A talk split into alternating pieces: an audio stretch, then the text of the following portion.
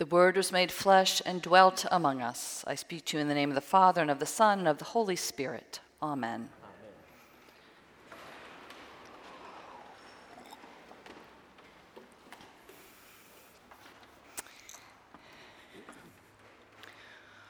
When I used to take the New York Times on Sunday, that great big fat thing, I often failed to get through the paper, but I always made sure to read two features immediately.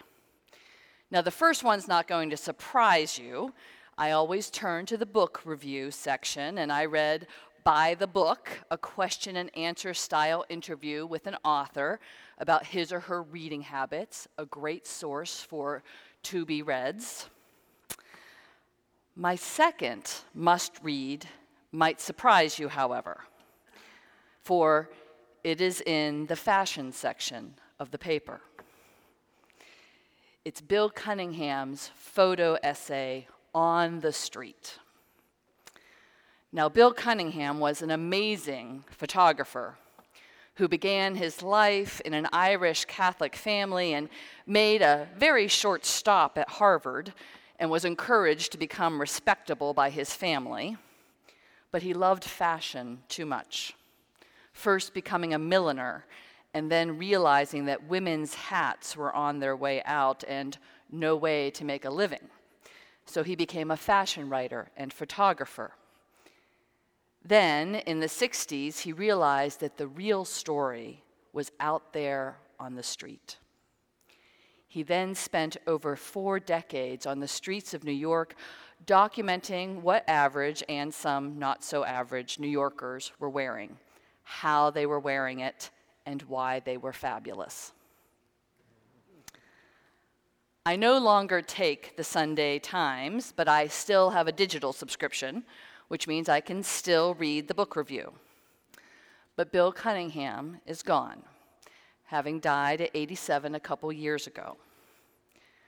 I still miss him gliding around New York on his bicycle, snapping his weekly photo montage, where he might focus on a particular trend that week women in animal prints of all kinds men lightening up the boring dark blue suit or chalk stripe by topping it on a, fas- a fabulous overcoat that is a tomato red or maybe a dusty pink with the seams on the outside. He's done series on umbrellas, one on women commuting in their fabulous attire, but on those little scooters that now litter our sidewalks. What's lovely about Bill's photographs and later the short videos he put together was just how loving and democratic they were. He photographed all people, the 1% who could afford the chicest of clothes and attend the most exclusive parties. Vogue editor Anna Wintour herself noted that we all get dressed for Bill but he also photographed the average person just as often. He loved street style young men in baggy pants, office workers who put together a snazzy outfit from the thrift store. And he didn't care what color or race, gender, or class you were, as long as you had pizzazz.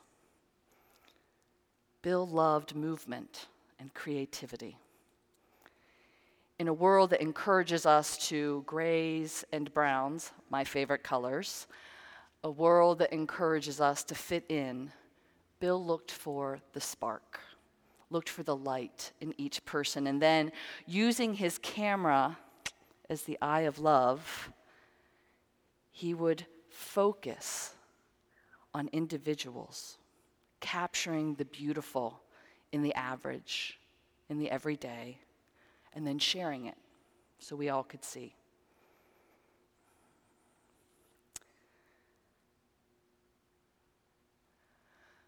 How I wish, how I wish that we all looked that way at one another, at the world, all the time, through lenses focused in love, looking closely prepared to see beauty, prepared to be amazed at one another. After all, we follow a God who joined us in the flesh, becoming incarnate, joining us in our bodies. The Word, the Son, became flesh and dwelt among us. By taking on our flesh, God made what was already God's own beloved creation and made it infinitely beautiful and radiant. Yet for too long, too many forces have told us our bodies are bad or unlovable or shameful.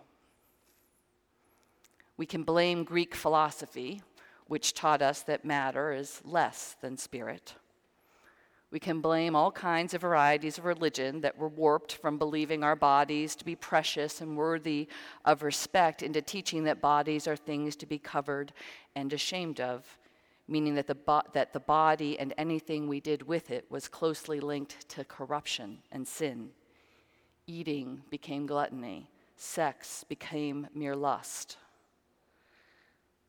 We can blame Madison Avenue and all those who want to sell us things clothes and creams, diets and gym memberships, which means they must convince us that we are unlovely as we are.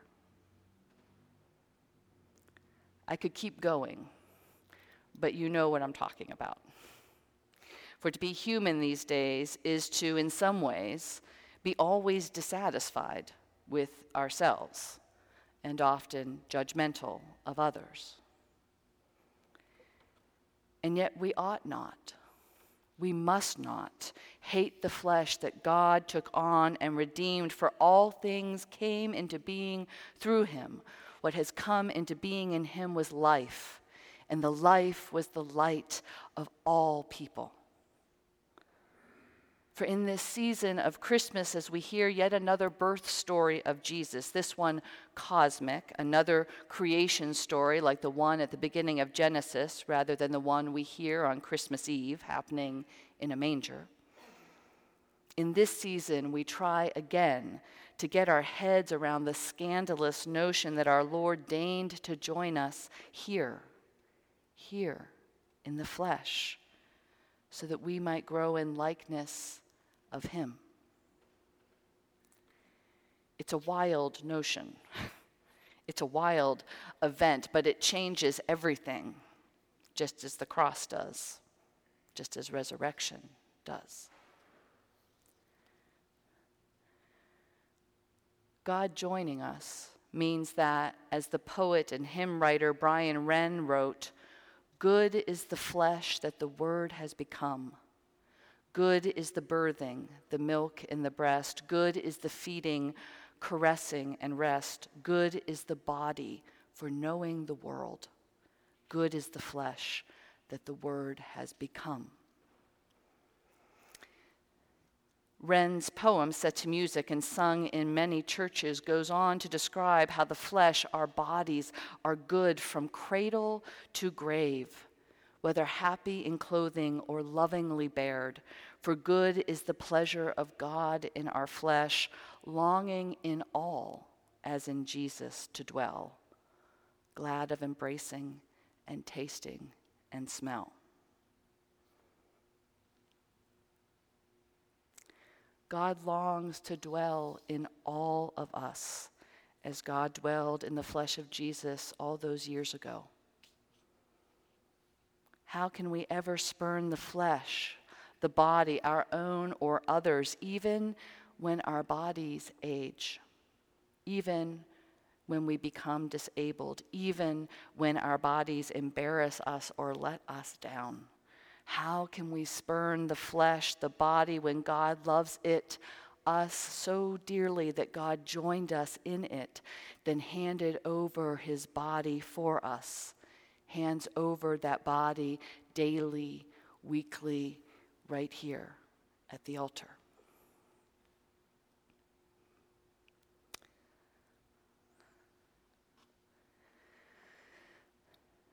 Now, lest you think that I'm bringing in some newfangled, fancy 21st century thinking, suggesting our bodies are as important as our souls, please hear these words from the, tw- from the 10th century Saint Simeon, the new theologian, who wrote of how our love for Christ's body and God's joining us means that all is made beautiful. He wrote, For if we genuinely love him, we wake up inside Christ's body where all our body, all over, every most hidden part of it is realized in joy as him. And he makes us utterly real. And everything that is hurt, everything that seemed to us dark, harsh, shameful, maimed, ugly, irreparably damaged, is in him transformed and recognized as whole, as lovely, as radiant in his light. He awakens as the beloved in every last part of our body.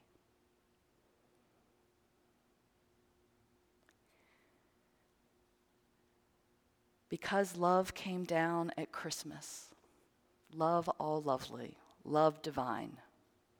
Because from God's fullness we have all received grace upon grace, we are part of the beautiful body of Christ.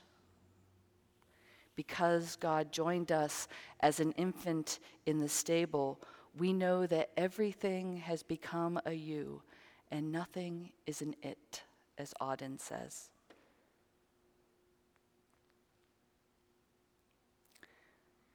This Christmas, let us turn that eye of love on ourselves and on one another, looking for the light that came into the world, the spark in one another and in all creation, focusing our lens so that we might see what we are.